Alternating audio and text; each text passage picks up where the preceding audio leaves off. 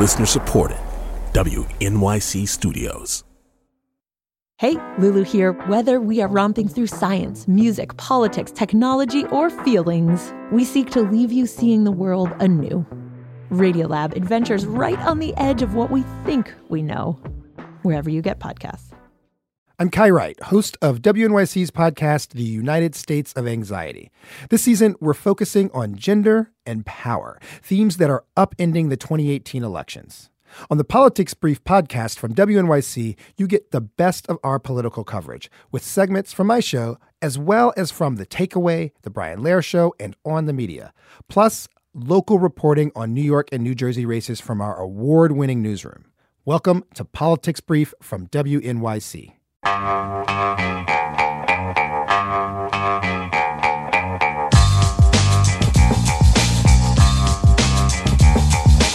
It's the Brian Lehrer Show on WNYC. Good morning again, everyone. Now, issue 29 in our fall election series, 30 issues in 30 days, where we dive deep on one issue a day until the midterm elections, which today is just five days away. If you don't know who's on the ballot in your district, especially for Congress and New York State Senate, find out who they are and decide who you support. Today, the issue is one of the biggest income inequality, America's wage gap. After adjusting for inflation, wages are only 10% higher as of 2017 than they were in 1973, with annual real wage growth just below 0.2%, according to the Brookings Institution, and that's in spite of unemployment at an all time low. The economy as a whole has grown so much more than wages resulting in big concentrations of wealth near the top of the economic pecking order, wage stagnation for so many more Americans. It's a defining issue that has contributed to the rise of both Don- Donald Trump and democratic socialism. The demographics of earnings remain fractured in this country along gender and racial lines as well. Households headed by a black person earn on average a little more than half of what the average white households earn. And in terms of median net worth, white households are about 13 times as wealthy as black households, a gap that has grown wider since the Great Recession. That's according to the Pew Research Center.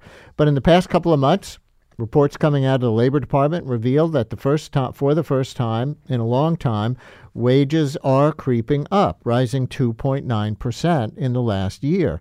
That is the biggest increase, not adjusted for inflation, since the year that ended in September 2008.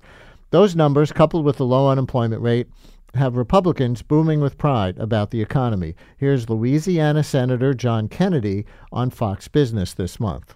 I am so happy for the American people. Our wages are, are going up. They are. Taxes down, 4 million new jobs. Last quarter, we had 4.1% growth. We're deregulating the economy. I mean, this is what America deserves. Stay there. Obviously, Democrats are a bit more measured, claiming that with inflation, the reported increase in wages are not enough. Here is House Minority Leader Nancy Pelosi. The problem is, is wages are stagnated.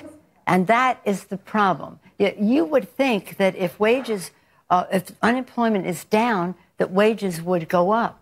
So, here with me now for a debate on how Americans are doing with wages, who's to blame for the inequalities in them, and who's to thank for any improvements are Dean Baker, American macroeconomist and co founder of the Center for Economic and Policy Research, in Washington, D.C., and Stephen Moore, chief economist for the Heritage Foundation and author of Trumponomics Inside the America First Plan to Revive Our Economy. He has also been an advisor to President Trump. So, Dean Baker and Stephen Moore, welcome back to WNYC. Thanks, Thanks for having me.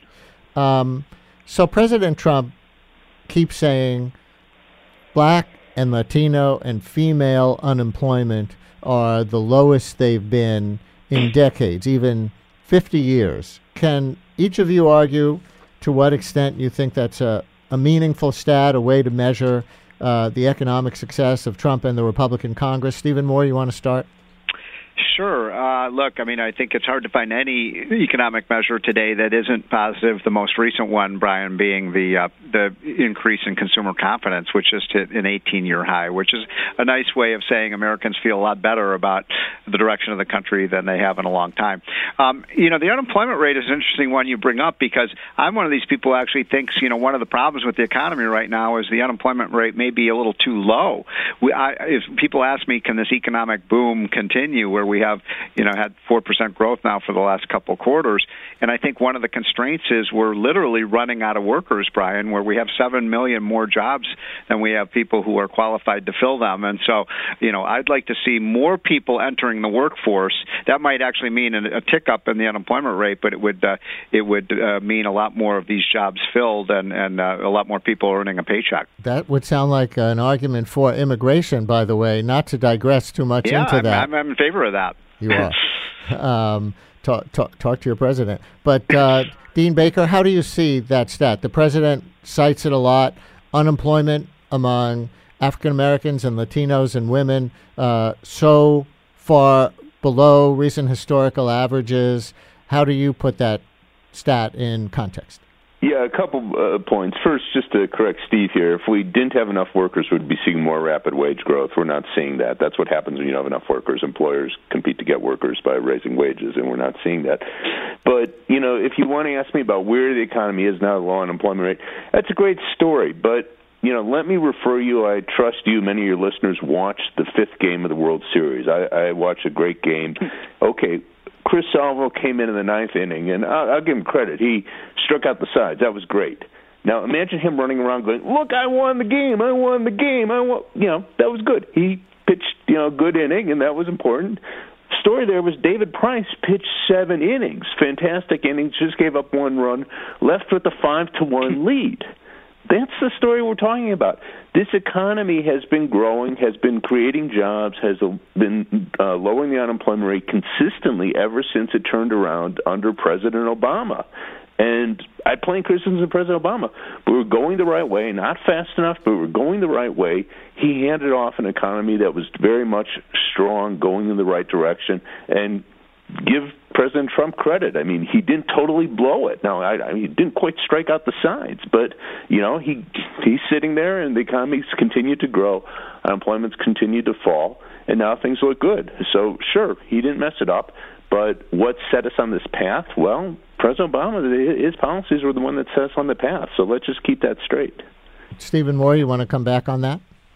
Well, Dean has to read my book because uh, the whole book is about the the radical change of direction that we put in place, you know, under uh, under uh, Donald Trump. In fact, one of the first meetings, you know, we had with Trump, uh, Larry Kudlow and I, and Art Laffer of two, back in January of 2016, you know, asked us what was the most important thing we could do to improve the economy, and we basically said, you know, look at everything Obama has done and do exactly the reverse. I mean, look, the economy wasn't the problem with Dean's uh, argument is if you look at the last year that. Um, that uh, Barack Obama was pre- president, which was 2016, the economy grew at one and a half percent. It was decelerating; it wasn't accelerating. And you know, the problem with this argument, you know, I'd be, I guess if I were uh, conservative and with the opposite, I'd sort of try to make the argument that Dean is making and that Obama makes, which is, you know, this is the Obama effect. Uh, the problem is we really have almost everything that Obama has did, we've reversed. We, you know, Obama raised taxes, we've cut taxes. Obama increased the regulations, we've repealed a lot of them. Obama got us into the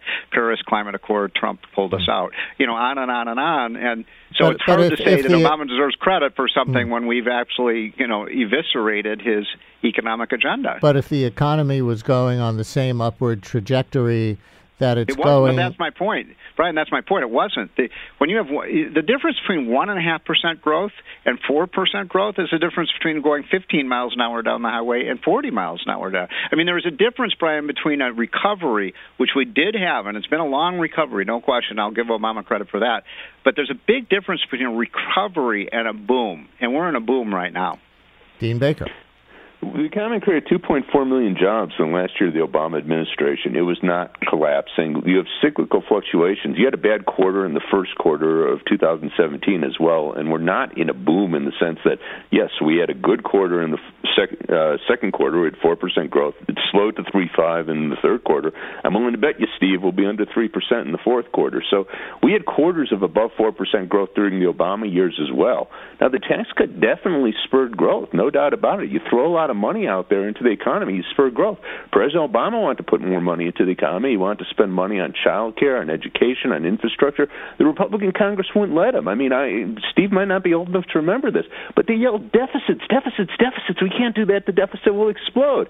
Now Trump's in the White House, deficits are fine. Of course, actually, they're not too fine because Mitch McConnell, the majority leader in the Senate, is saying, oh my God, we have a big deficit. Where'd that come from? We better cut Social Security and Medicare. So, time being, yeah, you put more money in the economy. They gave it to rich people, but they spent some of it. So, you know, they were able to give have a temporary boost to growth. It's already slowing down. And again, if Mitch McConnell gets his way and is able to cut Social Security and Medicare, that will slow it further. So, two good quarters. We had plenty of good quarters under President Obama. And again, we had eight years, a very strong growth record after we began began to come out of the recession in 2009. Last year, he handed off an economy where we created 2.4 million jobs. That was not going into the toilet. Listeners, it's issue 29 in our 30 issues in 30 days fall election series. Issue 29 is what to do about income inequality and the wage gap with Stephen Moore, fellow at the Project for Economic Growth at the Heritage Foundation and author of Trumponomics Inside the America First Plan to Revive Our Economy, and Dean Baker, macroeconomist and founder of the Center for Economic and Policy Research in Washington, D.C. We can take your questions and comments on income inequality and the wage gap. 212 433 WNYC 433 9692. Let me get to this latest report about wage growth coming from the Labor Department. The percentage increase is a 2.9% rate of increase in uh, over the last year for civilian workers. That means the sum of all private industry and state and local government workers. How significant is the increase, Dean? I'll stay with you for this first. Well, when you get a tighter labor market, you expect to see wage growth accelerate, and that was happening under President Obama, and it's continued to happen under under Donald Trump. So it's good. I mean, just to be clear, it had been 2.7, 2.8, so it's not like we're seeing some huge jump. And if you go back to the early years, you know, back in the really dark days, 2009, 2010, it was growing at about one and a half percent.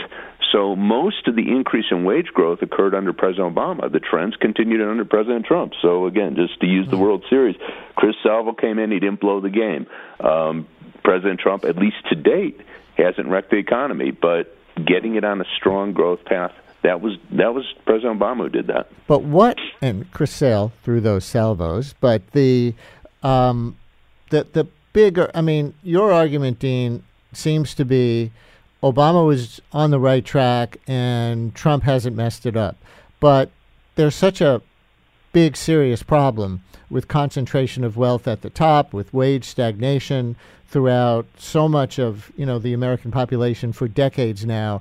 Something more and bigger has to be done, arguably, than even what Obama was doing. Um, wh- where would you go with that?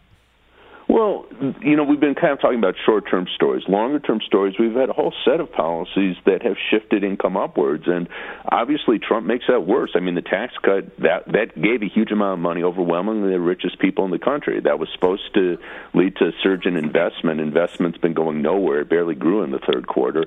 Um, so this is just handing a lot of money to rich people. But that's just part of the story. I mean, we have a totally corrupt corporate governance structure. You had a guy who just got fired at, at GE, walked away with tens of millions of dollars. Imagine tens of millions of dollars after you totally messed up on your job. I mean, that's incredibly corrupt. Longer and stronger patent protections. Bill Gates is one of the richest people in the world because we gave him a monopoly on, on Windows. Um, that that was government policy. Um, our doctors are protected. Our steel workers are not. Uh, we have an incredibly corrupt financial system that President Obama put in some measures to regulate, and Donald Trump's doing everything he can to allow Wall Street to steal as much money as possible. So there's a lot of longer term structural problems that have had this had an enormous effect in redistributing th- income upwards. Obama did some small gestures, I would say. Trump's going completely the other way. He wants to go all the money to the richest people in the country. Steve Moore, same question. Well, a couple things. I mean, I think uh, Brian, in the in the in the name of fairness, I mean, uh, you, I listened to your show and before the election, and you had a lot of liberal economists on. You know, people like Dean, who said if Barack, if Donald Trump is elected president, it's going to cause you know a second Great Depression. He's going to destroy the economy, destroy the stock market. Everyone from Larry Summers to Paul Krugman and others uh, all all made this point that that Trump would be a total disaster for the economy. Now, two years later, we have the best economy in 30 years, and people like Dean are saying, "Oh, well, that's the Obama effect." I mean, so in other words, it's a it's a typical kind of double standard by liberals. If the economy is doing well, it's Obama's, uh, you know, that gets the credit. It, Dean wouldn't be saying, you know, if if the economy collapsed, he wouldn't have said, "Oh, this is because of Obama." So, you know, you got to give the guy credit. He's been there for two years, and the economy is better than it's been in 30 years. Now, on the wages issue, um, first of all, I'm, I'm glad to see wages are rising. Obviously, I mean, when every conversation I had with Donald Trump, it was always about how do we make the middle class better off, working class Americans in places like Pennsylvania and Ohio and Michigan and West Virginia and, and those states that never actually saw recovery under Obama. I went to a lot of those places with Trump, and when you ask people, how's the Obama recovery going for you, Brian, what people would would roll their eyes and say, what recovery are you talking about? And by the way, this goes back actually to the Bush years too. I mean, it's been 15, 16 years since the average American had a had a pay increase. And the only problem I have, Brian, with with focusing on wages, and I want wages to go up. But the, what's going on now is it's not just wages. I mean, we just at the Heritage did a study showing the average American, you know, people with fifty, sixty thousand dollars of income have saved two thousand dollars a year on their just on their taxes. So that's a big deal if you're making fifty or sixty thousand dollars. That's number one. So their after-tax income has has uh, risen. Number two, you look at the bonuses. You know, millions of workers got bonuses, and that's not counted in the wage data. And number three, hours worked. A lot of them because we have that tight labor market right now, which is a good thing. And Dean is right. We want to see the reason we wanted to create a tight labor market is so that workers would have more bargaining power and they could they could ask for wage increases or they could go to a you know the the, the store down the street or the employer down the street. If you add all those things, I think workers are are doing a lot better today than they were two years ago ago. You're listening to the Politics Brief podcast. We'll be right back after a break. Each election season, political memoirs abound, doorstops that sometimes divulge more than intended. No matter how diligently they present themselves in the most electable light, they always reveal themselves their insecurities, their fears, their ambitions. How to read a Politico on this week's On the Media from WNYC. Find On the Media wherever you get your podcasts. Let's take a phone call. Caroline in Montclair, you're on WNYC. Hello, Caroline. Hi, Brian. Um, I I want to make a comment about this idea of being in a boom economy. I know the economy is doing well, but I think we're more in a balloon economy where stocks are way up, but what goes up must come down and I do believe that we need to be prepared for when this economy does start to mm-hmm. um, turn around for the for the negative. Um, I was, you know, I'm a new investor, and I'm seeing a lot of sort of, you know, my international stocks are down. I think that the economy has been hurt by tariffs. I'm concerned. Um, I'm, I'm, I just find that this constant talking about what Obama's legacy was, we know that he put us on a path to prosperity and economic and, you know, the economy mm-hmm. on a, a forward path. So Caroline, I'm gonna I'm gonna leave it there and get a response. Um, on the because you covered Obama's legacy earlier, I want to focus on the first part of her question. Caroline and I think some other people, Dean Baker, are concerned that we may be in another bubble, uh, that we may actually be in another housing bubble 10 years after the mortgage crisis, and we may be in a stock market bubble uh, not supported by the fundamentals. I'm curious briefly how much each of you are concerned about that. Dean? I'm actually not that concerned. I should point out I was one of the few economists who actually was yelling about the housing bubble back in 2004, 5, 6, and 7. Uh, it was ignored, but whatever. Um, so I, I do have some record here. I also caught the stock bubble in the late 90s. Okay. I'm not that worried about those bubbles. Um, the the story there is that if you go back to the 90s, the stock bubble was clear. It was easy to see stock prices were grossly out of line with fundamentals, and the stock market was driving the economy. We had a wave of kind of nonsense investment in internet companies, and also record consumption driven by stock wealth. Same story in the last decade. Housing construction was off the charts. How economists didn't see that, I, I don't know. They should have all been fired. I mean, if you're a macroeconomist and you didn't see that bubble, you you you you're in the wrong line of work, but they didn't see it. Okay, so you look at it today housing starts are actually pretty low, and that's really a big problem. Part of that's the Trump tax cut led to higher interest rates, totally predictable. Housing starts are really pretty weak, um, so that's not driving the economy. Consumption, uh, the wealth effect from that, uh, not really okay. that visible. In terms of the stock market, it's high. It's definitely high. You know, I've been telling people, it wouldn't surprise me. It's fallen some, could fall another five percent, ten percent. Wouldn't it all surprise me? That won't give us a recession. Yeah. It'll modestly okay. dampen growth. So, Steve, so Stephen Moore, I have a that scare story. I have a feeling you're going to agree pretty much on this point, yes? You know, I, I, I agree with a lot of what Dean just said. Um, you're right, Dean, that any of these economists and these financial people who didn't see, you know, this uh, housing bubble, you're right, they should be fired and thrown out on the street uh, because, you know, we had. Su- oh, ouch! Look, uh, and, and you know, like most of them got got it wrong uh, on both sides of the aisle. But I will say this: that what worries me, where I differ a little bit with with Dean O'Brien, is I look at what the banks are doing right now with some of the lending. I mean, and and and Fannie Mae and Freddie Mac, they're back to their old uh, devious behavior of, of providing, you know, two and three percent down payment loans with a hundred percent taxpayer guarantees. Have we learned nothing from the from the? You know, there was a story in uh, Bloomberg the other day about some of these banks, you know, zero percent down payment loans, you know, uh, you know, on, on some of these mortgages. That's exactly what got us in the crisis in the first place. Um, by the way, we did one of the things we tried to do in this tax bill was we wanted more business investment. We want businesses to invest in factories and warehouses and computers and trucks and things like that. So we we Dean is right. We do we thought the tax code was way way way too favorable towards housing and not as favorable towards you know businesses that create jobs, and and I think you know we've corrected that. Let's take another call. Tiffany in Middletown, you're on WNYC. Hi, Tiffany. Hi, Brian. Thank you for taking my call. Sure. My question is earlier the guest mentioned that um, President Trump was reversing everything that President Obama had done, and one of the things that he named was the, Par- um, the Paris Climate Accord. Mm-hmm.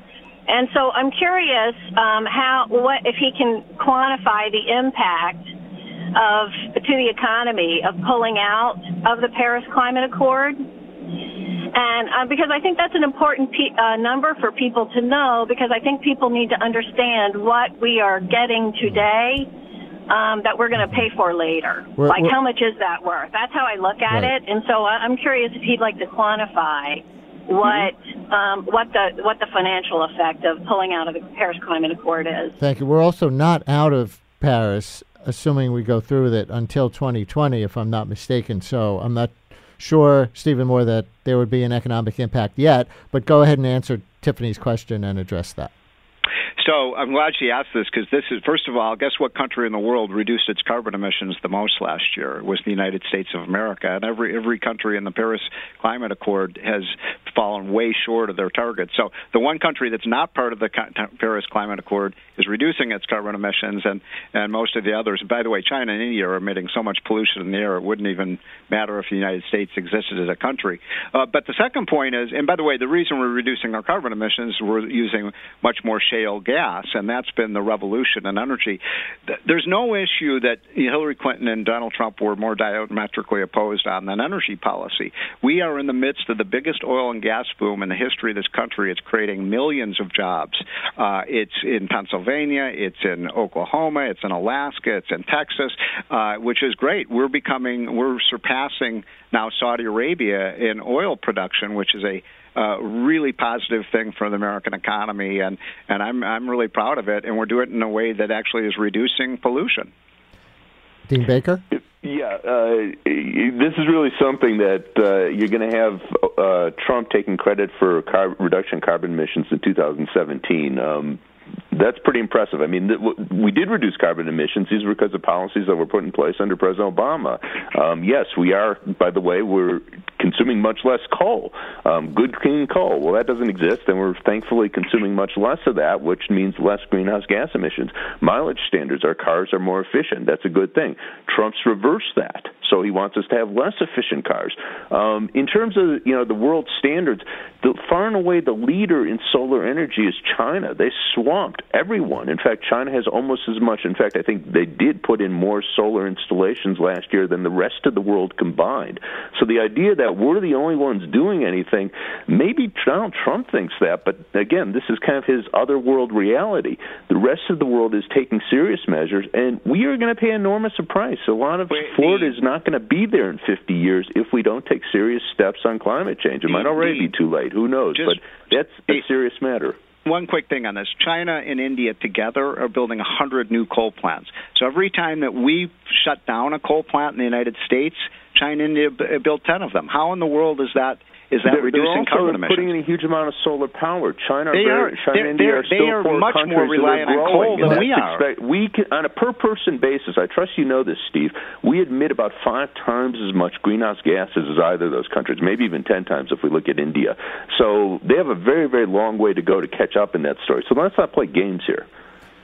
You know Just the increase in emissions from China last year inc- were more than the entire amount of emissions from a, a country like Canada. So the the big issue is whether China and India are going to are going to do anything about their carbon emissions. and so far, they're doing nothing. Look at the data on they're solar installation. They have they, they're also the world leader in electric cars. Again, they they produce building, more electric cars than the rest building, of the world combined. They're building building coal plants everywhere around. In fact, they're importing coal from the United States. They're not using green energy. They're using no, coal they and are. they're using they. They are, Steve. Don't they have that information at the White House? What, what planet are you on? It's easy to they're, find. They're, Google it on the if web. they're You'll so concerned it in a about global warming, why at. are they building 50 coal plants?